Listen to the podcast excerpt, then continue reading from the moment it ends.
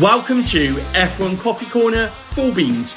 I'm your host as always, Terry, and I'm here to keep you up to date with all of the unbiased, hard hitting Formula One news.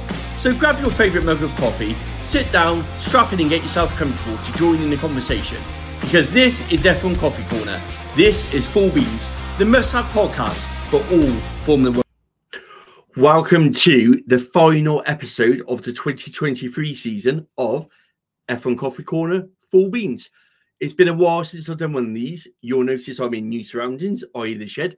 It's cold. Excuse my breath. It is freezing out there. I've got my little heater on. I've got my coffee. We're ready to go on what is going to be the F1 Coffee Corner season review episode. Now, what I'm not going to do, I'm not going to go into every single race, all the standings, everything like that, because we'll be here all day and everyone knows I like to talk. So, what we're going to do, we're going to go through some quick news on what's been up and coming since the season ended in Abu Dhabi last weekend. We're then going to go into the season review in terms of my thoughts on the teams and a bit looking forward to 2024. And then we're actually going to finish it off with the takeaway, in which I put a couple of videos up on my social media channels where I talked about asking people to put on the, the highlights of the 2023 season. So we're going to grab the phone and we're going to have a look to see what they thought was the best action from 2023. So, with all of that in mind, if you haven't already, hit that subscribe button, hit that follow button, be the first to know when these latest episodes drop, and keep up traction with all of the latest Formula One news, especially during the off season. And let's give it some full beans. Right, so you got to bear with me here because we're going technical. We've got pictures, we've got everything on this new studio. So if it all goes horribly wrong, you'll just have to listen to me filling in the blanks with some just random words. So, starting off with the news of the week.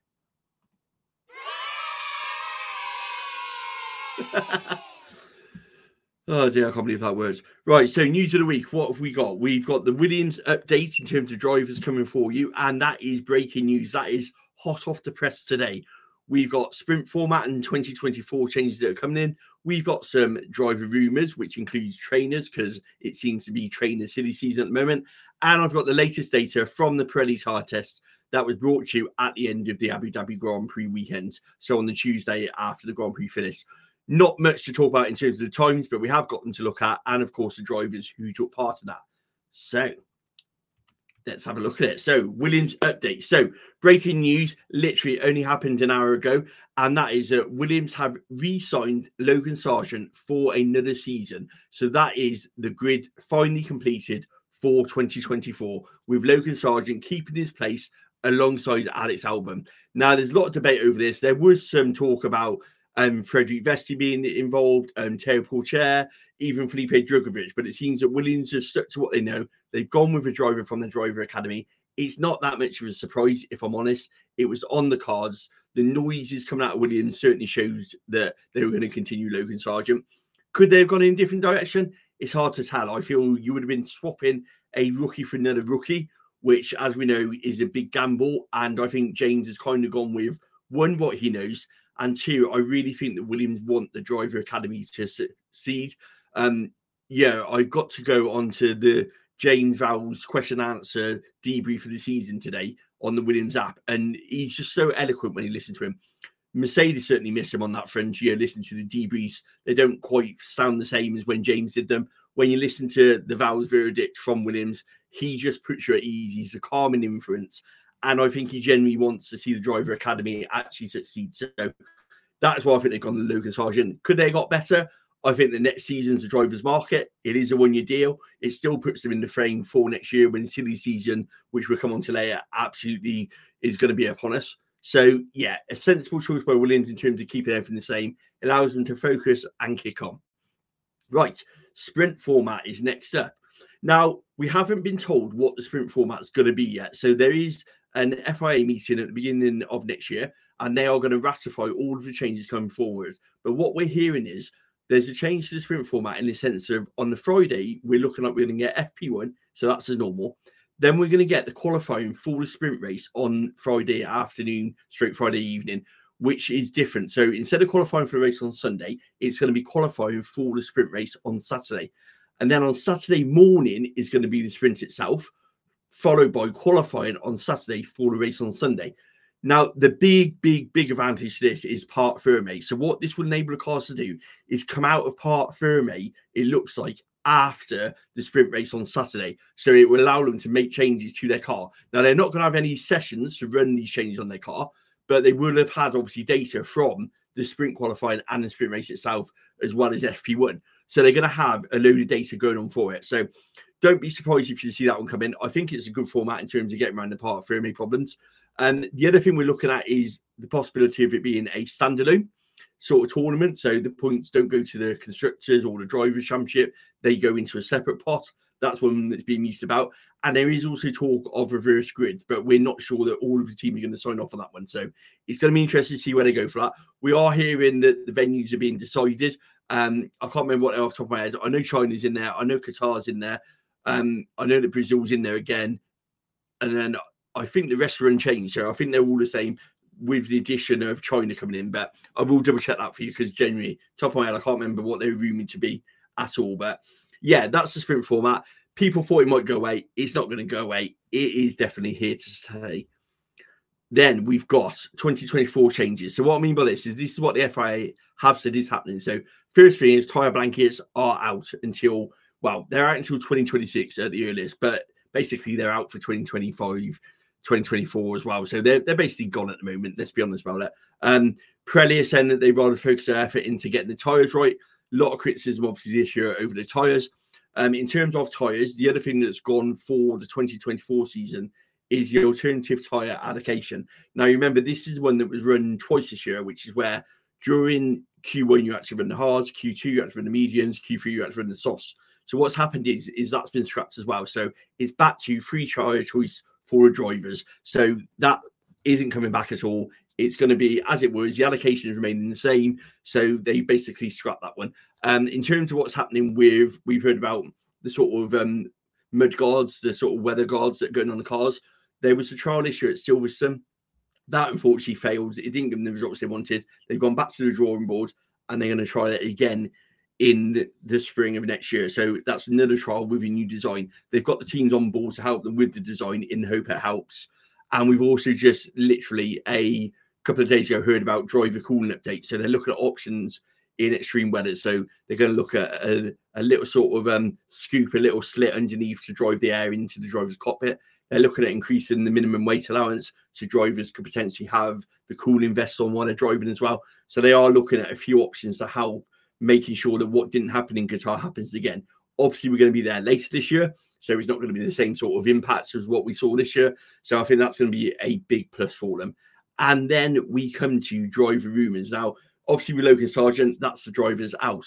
So driver rumours that we're certainly hearing about is more around the trainers. So we know that Bradley has left Max Verstappen. We know that Michael has left Yuki, and it seems that Carlos's trainer Rupert has gone to Max. So there's going to be a big sort of move around in terms of the drivers' trainers, which is, of course, their closest confidence. They are the ones who spend the most time with the drivers, you know, during the off season, getting them ready. All of this time is spent together. So a lot of big changes happening, and we saw that actually the impact of Lewis losing Angela had. So don't underestimate that impact at all in terms of what it's going to have on drivers. But that's what we've got for that. Then we've got the Pirelli tyre test. So this is a date. I'll bring it up here for you now. So all of this data. Now, what you got to bear in mind is there is no new parts on the car. It isn't respective in the sense of yeah how flat out they're going. A lot of young drivers in there. This test is normally designed to give drivers a chance to get to know their new teams when they change over seats. Yeah, we saw last year, obviously Fernando in the famously unbranded Aston Martin due to contracts. We saw Gasly in the Alpine. All those things. That's not happened this year because we haven't had the drivers change. So it's a bit different. Um, you can see from the times there, we've got Esteban Ocon, who used the C5 compound. He had the best time of one minute 24.393, which was yeah, set towards the end of the day at five to five. And all the way down the bottom, you got Alex Albon. He was on the C2 tyres, a short stint in the morning, one minute 27.824. Yeah, set at lunchtime on there. Some really good performances, though. You've got Pato O'Ward in there, you've got Vesely in there, you've also got Jack Doohan in there, you've got Robert Shwartzman in there and Teo Pourchaire, Felipe Drugovich. Um, you know, Jake Dennis was great to see Jake Dennis in, in a Red Bull in a Formula One car. Obviously, does a lot of sim work for um, Red Bull, has done since 2018. So it's good to see him getting back on the track and getting some performance in there.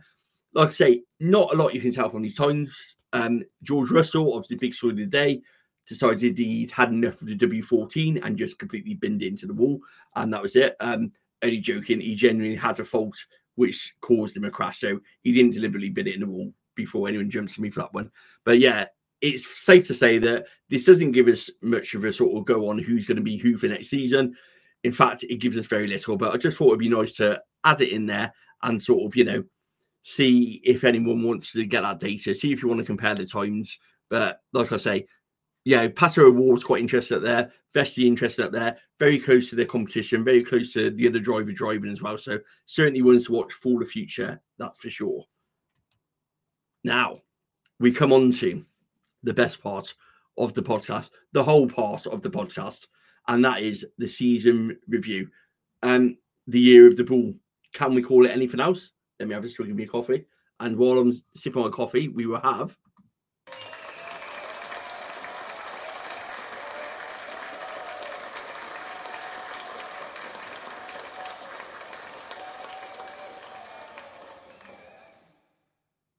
that went on far too much longer for that one. But yeah, so here we go. The year of the bull. And yeah, we can only call it that, can't we? I mean, I'll put the Constructors Championship up. Red Bull at the top, Mercedes, Ferrari, McLaren, Aston Martin, Alpine, Williams, strong performance from Williams, Alpha Tauri, Alfa Romeo, and Haas. Like I said, I'm going to go into this in a bit more detail in a second in terms of the teams and the drivers. I'm not going to dissect the races. I'm not going to go into that much detail. I have got some content coming over the winter where I'm going to drill into this a lot more. So, what I'm going to do over the winter is a series of podcasts which basically looks at the individual team's performance and the drivers head to head and how they did in the championship. So, don't worry, you're not getting all the information on this one. This is a genuine overview of what's been going on. Um, and then, of course, we've got the Drivers' Championship as well. Max, obviously, champion in the first time in a row. Checo looking out second, first ever 1 2 for Red Bull all the way down to Nick de Vries in 22nd, um, and Logan Sargeant having the unluckiest of being 21st in a 20 man championship. How bizarre is that? That's for sure. But yeah, there we have it. That is the drivers' standing championship. So we had Max, Sergio, Lewis, Fernando, Charles, Lando, Carlos, George, Oscar, Lance, Pierre, Esteban, Alex, Yuki, Valtteri, Nico, Daniel, Zhou, Kevin, Liam, Logan, and Nick de Vries finishing off the bottom. And like I said, for the Constructor Championship, we had Red Bull, Mercedes, Ferrari, McLaren, Aston Martin, Alpine, Williams, AlphaTauri, Alfa Romeo, and Haas for that one. So, with that in mind, let's do the season debrief. So, 2023, it was a season that we hoped would see the start of the closing up of the field it ended on a season of what can only be described as complete dominance from Max Verstappen and, of course, the Red Bull team. Max led what's probably the most dominant season ever in Formula One on his way to a third straight World Drivers' Championship. But we're going to cover more of that later on because I don't want to do that part first because everyone will switch off. We're going to start off at the back of the pack, which means, unfortunately, we're going to start off with Haas. Now, the early season was started with much optimism, especially when in four out of the first five races, we saw the Haas team scoring points. We really thought they'd turn the corner. We really thought they'd come out out of block flying into what was a good season. But as the season wore on, this early promise completely diminished, with the point scoring turning into fewer and far opportunities as Haas ended the season in 10th place and rock bottom of the Constructors' Championship, a position which surely has to put Gunter at some sort of scrutiny. Now, the drivers, Nico Hulkenberg and Kevin Magnussen, saw this season as a complete step back for the team, calling it disappointing and upsetting with the lack of progress and their sheer frustration at the lack of development that the team brought forward. We even saw Hulkenberg going back to the previous car. It wasn't the best season for Haas. They've got to do better next season, that's for sure. And always there's going to be some sort of scrutiny into that team. Ninth place, we've got Alfa Romeo, who will, of course, be changing their name for 2024 and leaving us, and of course, reverting back to Sauber before Audi join us in 2026. Now, they're clearly at a crossroads. They're clearly at a crossroad point in the team with one focus on 2026, and that's causing such uncertainty and lack of performance currently. My personal view is that Zhou and Bottas, the best they can expect for is more of the same for next season, resigning to picking up a scrappy few points here and there and hoping that some good performances are going to actually secure their places next season. There's not a lot I can say on their season. It's just been mediocre, ninth place, one on the future, really troubling if you're a Sauber stroke Alfa Romeo fan. Then we've got AlphaTauri. That's the team that's undergoing a change both on and off the track with a name change coming.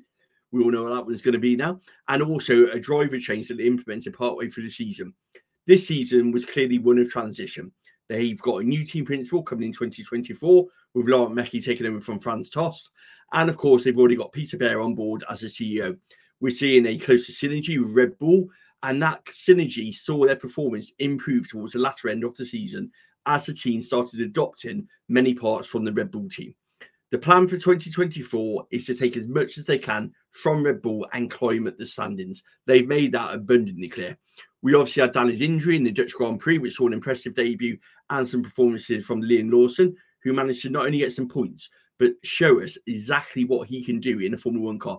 And it's certainly not the end for Liam Lawson in a Red Bull or an AlphaTauri. I think that, you know, from that point of view, his future is bright. It's disappointing that he's not going to get it, but certainly, you know, his potential for a seat is there. Now we've got Yuki, who's seemingly being helped by the Honda deal to keep his seat for another year, a deal which, has it edges closer to 2026, is going to see a split on his position, and his position is certainly weakened in the team. However, as a team as a whole, they're going to be buoyed by the end of season upturn they produce. Yuki started finding some form at the end of the season, and Danny will hopefully be injury free and back into it, which bodes well for moving at the grid next season, that's for sure. Seventh place in what has to be one of the surprises of the season, the Williams team. A car that for a number of years we've seen has raw pace, but seemingly lacking the aero package to compete in Formula One. It's all the first season under the very impressive James Vowles. He is doing absolutely fantastic job at Williams. He's installing the growing confidence that the Grove based team are on the right track at last after years of just basically surviving. When you listen to him, he's got a plan, he's got a vision, he's got the back of the board, and he's just so calm and calculated. I think that James Vowles could be their best season signing ever. This was their best place since 2017, and it was obviously driven by the stellar performances of Alex Albon, who's rebuilt his reputation after Red Bull and is now starting to show with some performances that many didn't actually feel was possible after he departed Red Bull. Now that's going to put him in the driver market, that's for sure. There is going to be an option for Alex Albon, I feel, and Williams are going to have to show some improvement if they're going to keep Alex Albon when silly season starts in 2024. Sixth place was a disappointing Alpine a really bad season for them, marred in off field activity and an even more disappointing on track performance. The season started off well. There was early promise. There was talk that Alpine, this was the year for them. They had a light car, they had solved their engine problems.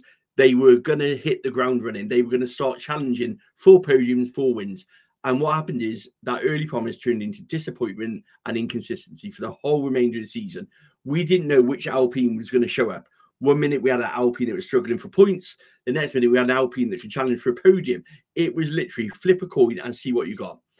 Ocon was obviously marred with all of his DNS, and Gasly just never seemed to get going. However, the end of season investment with all of those superstars provided some much needed positive press for Alpine to finish off the season. They have two good drivers. The car is going to be a struggle again next season, I feel, and the engine performance is something that's certainly hindering them, and one which I feel is going to be really hard to overcome in this current regulation.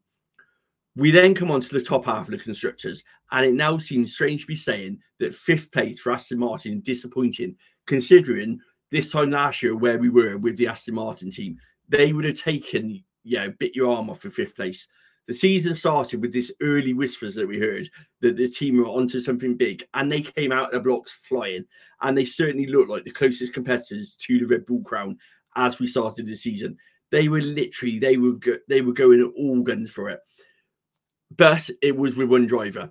Lance struggled early season, especially after his injury, and the evergreen Alonso just picked up podiums for fun at the start of the season.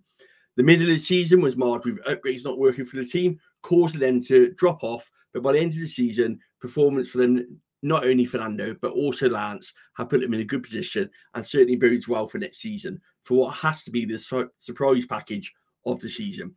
We know they have problems. They look like they fixed them. They look like towards the end of the season they were getting back to their best and overcome whatever hit them in the mid season, and they're certainly going to be a force next season. I feel fourth and McLaren in what has to be the transformation of the season from backmarkers to podium chasers. It is one of the most remarkable changes I've seen in the season. The nightmare that was early season in Bahrain seems a distant memory now for McLaren fans. The development, which they admitted went wrong over the winter period, with obviously the issues they saw with the floor, they admitted it's them down the wrong path. They got it wrong. They couldn't overcome it quick enough. But then we saw them emerge from Silverstone, from the Silverstone shadows, with a car that certainly taken elements from the RB19 design, and it was instantly quick, with both Lando and Oscar both starting to battle for podiums. Lando, he did well to get six runners up spots, and also there was, of course, Oscar's sprint win showing a glimpse into what is going to be a strong, bright future for McLaren. There's no doubt about it. Oscar had a great rookie season. Lando, he's shown that side. He just needs to get a win. He needs to take that step up and get that confidence going. But McLaren, I feel, have one of the strongest lineups on the grid currently. Third place podium goes to Ferrari, the team that managed to halt the Red Bull clean sweep in Singapore. A season not too dissimilar to Alpine in the sense you don't know which Ferrari will come and play. You just didn't know. It was literally potluck. Over a single lap, undoubtedly one of the fastest cars on the grid, especially with Charles showing the that pace, that raw pace that that Ferrari's got, but then just unable to convert that into race pace at all. Carlos showing some solid points um, as there ended very little to choose between the two drivers. The team do look more settled under Fred. That's something I have noticed. And they're going to be hoping that the winter development can finally solve the tyre deg that has hampered them all year. They need to sort that problem out. They need to get that Ferrari race pace going. And the fans will certainly be hoping there's an overhaul in the often ridiculed strategy department. Did the tyre problems cause the strategy department to not be as bold as they could have been? Was that an issue? Either way, Ferrari and strategy is becoming a bit of a meme, and they need that to stop for next season, especially with contract renewals being up. Both drivers are up for renewals. Both drivers want to be a number one driver. And if I'm honest, it's going to have implications over who stays with Ferrari because I don't think they can continue with both drivers in this team. Second place went to Mercedes. Quite a surprise. On paper, they improved on last season's performance. But if you listen to Lewis and Toto, it's been a season of doom and gloom. Often heard apologising for the car on the team radio. The biggest story to come out of the season was, of course, the ditching of the zero pod concept for Monaco after obviously Imola was cancelled, and introduction of what we now know as the W14B. Zero wins for the team, a team very much in a transition period in terms of their development, with, of course, James Allison leading in charge, giving fans optimism that they just might, might get it right with the W15 and it's going to be a step in the right direction. The one thing I will say with the W15, they are changing everything though. It is a risk, it is a gamble for Mercedes once more. If they don't get this right, there's going to be problems because they're talking about changing literally everything. I think I've got the quote from Toto here. Let me find it. Toto said, We're changing the concept.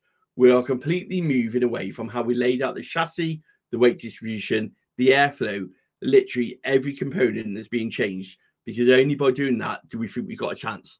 Now that is a risky move from Mercedes. They're not sticking with what they got. They are going for it, and they've got it wrong two years in a row. And it's going to be really interesting to see what they come out with in Bahrain and whether or not they can make the similar sort of steps in terms of performance gains that we've seen from Aston Martin, from McLaren, in terms of this big leap. If they can make that, then Mercedes might just have a chance to compete again. If not, then it's going to be game over for Mercedes in this current regulation. It's now or never for them. It's gonna it's gonna either bring them into play or it's to put them even further away from the top with the likes of Aston Martin and McLaren overtaking them. It's a gamble, but it's a gamble that I think is worth taking. I agree with what Toto's saying. What he's saying is, is if we can't win it, then what's the point? They're they're out to win it, and it's a bold move again. Yeah, the conservative move would have been to see what you've got on the W14, develop it, and take it into W15. James Allison does not like that idea. They're saying that he's not been doing a lot of work on W14, that he's been focused solely on W15. It remains to be seen whether or not he's going to produce a rabbit out of the hat and whether or not they can challenge Red Bull. Coming on to Red Bull, we've got their first ever 1 2 finish. There was a thought on how do Red Bull take the RB18 further. And then we witness a Red Bull team that have, well, they've just created the same winning culture that we used to associate with Mercedes. They've created total confidence in their team, confidence in their choices, winners throughout their whole team, whether that be drivers, strategy, pit crew. Every single member of that team is performing at the top of the game. And the RB20 has got a tough act to follow.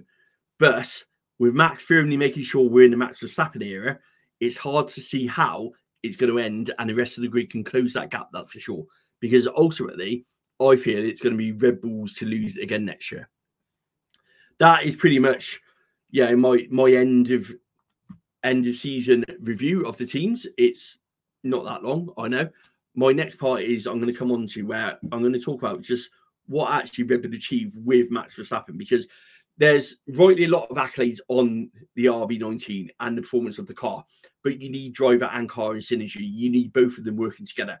And I feel that sometimes Max isn't getting enough credit. So let's just have a look at some of the things that Max actually, you know, his record year in Formula One. So we're going to go through these now because this is phenomenal. So 86.4% win rate, 19 wins from 20 races. 575 points from a possible 620. That is domination. I'm sorry, there's no other word for it. 290 points clear at the top of the championship, 11 hat trick weekends, 1,003 laps led.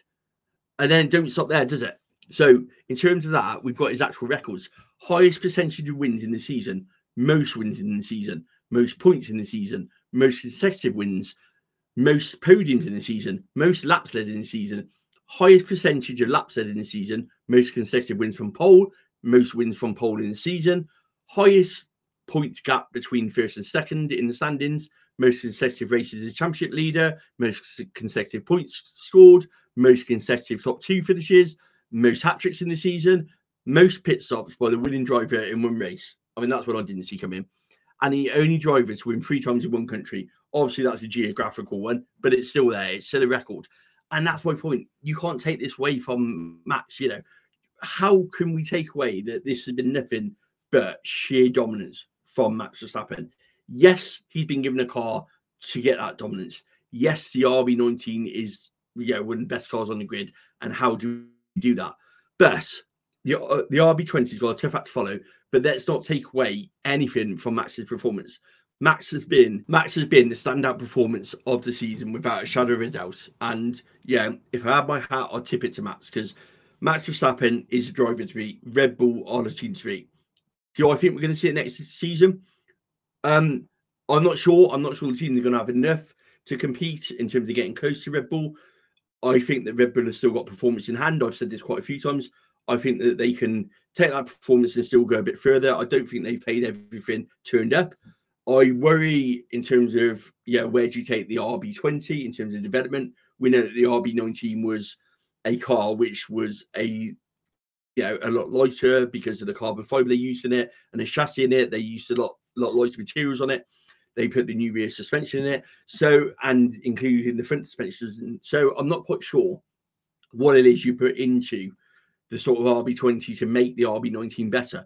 I'm sure Adrian Newey's got some up his sleeves. I'm sure that actually there's something which you know he's got in terms of he can do it. But for Max and for Red Bull, the 2023 season has just been utter domination, and for that.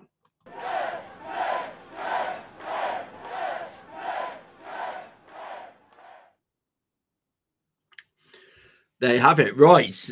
We're coming on to the takeaway part of the podcast. So this is a bit where I asked on social media if you know fans could put on there what they actually liked about the 2023 season. What was their highlights? So let me grab a sip of coffee. Hopefully everyone's still with me. Let me grab my phone.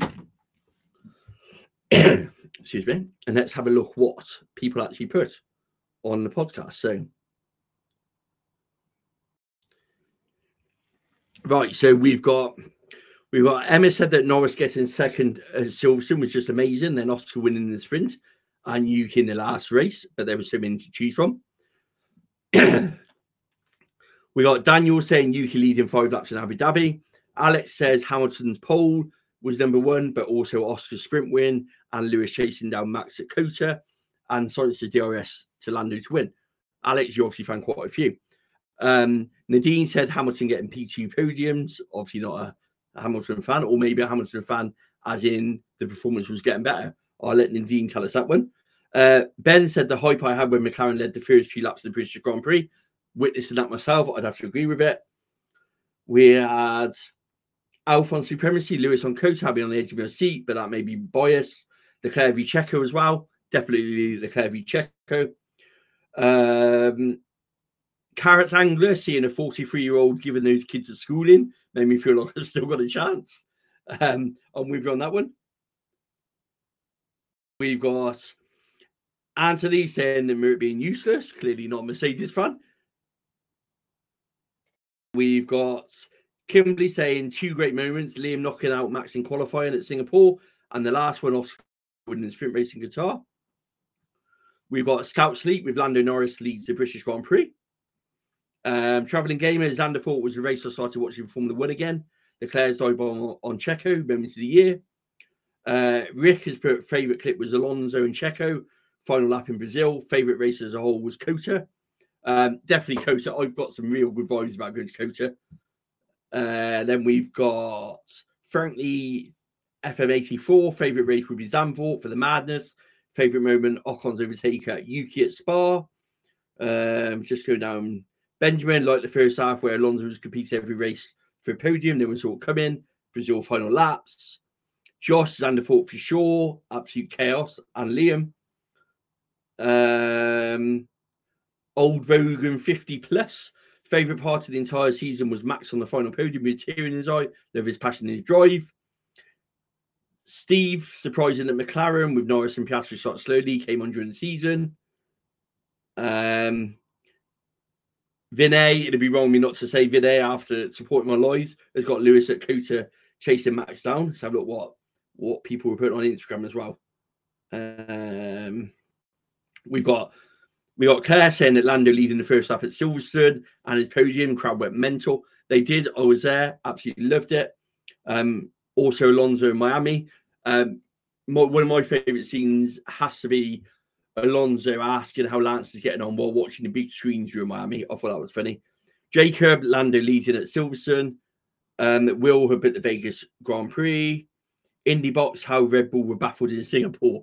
Um, yes, so some real interesting comments there on on the season. Um, I've had some highlights. I've had such such great opportunities this season, and I want to thank everyone who supported the page. I want to thank everyone who you know looks at videos, shares videos, comments, drops into the lives, listens to the podcast. Um, it's been for me, it's been it's been a long year, but it's been so rewarding. Um, I've done some amazing stuff, you know, Red Bull factory parties, Aston Martin car launch party, Silverstone, the paddock, you know, first ever Grand Prix with my dad. Watching my dad seeing cars come out on track was quite truly a proper choking moment that we managed to get that. Um, something he talked about so long, something growing up we discussed, something I never done, and just to see it in that qualifying session on that Saturday with something else. We've obviously had Silverstone Hotel, we've had Silverstone Rooftop Party from Amy, great friends along the way, um, amazing community that everyone's got there.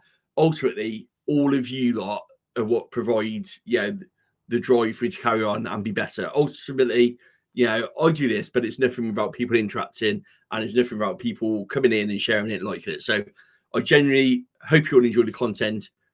Want to thank you all for coming. Want to thank absolutely every single person for supporting.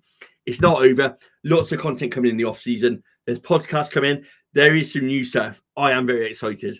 Before I disappear, 2024, I have found some new ways to interact with everybody. Um, it's a bit technical. It might go horribly wrong, but it will make some of the videos a lot more exciting. And it's certainly for me, I feel it's going to be a game changer. So keep your eyes peeled for that.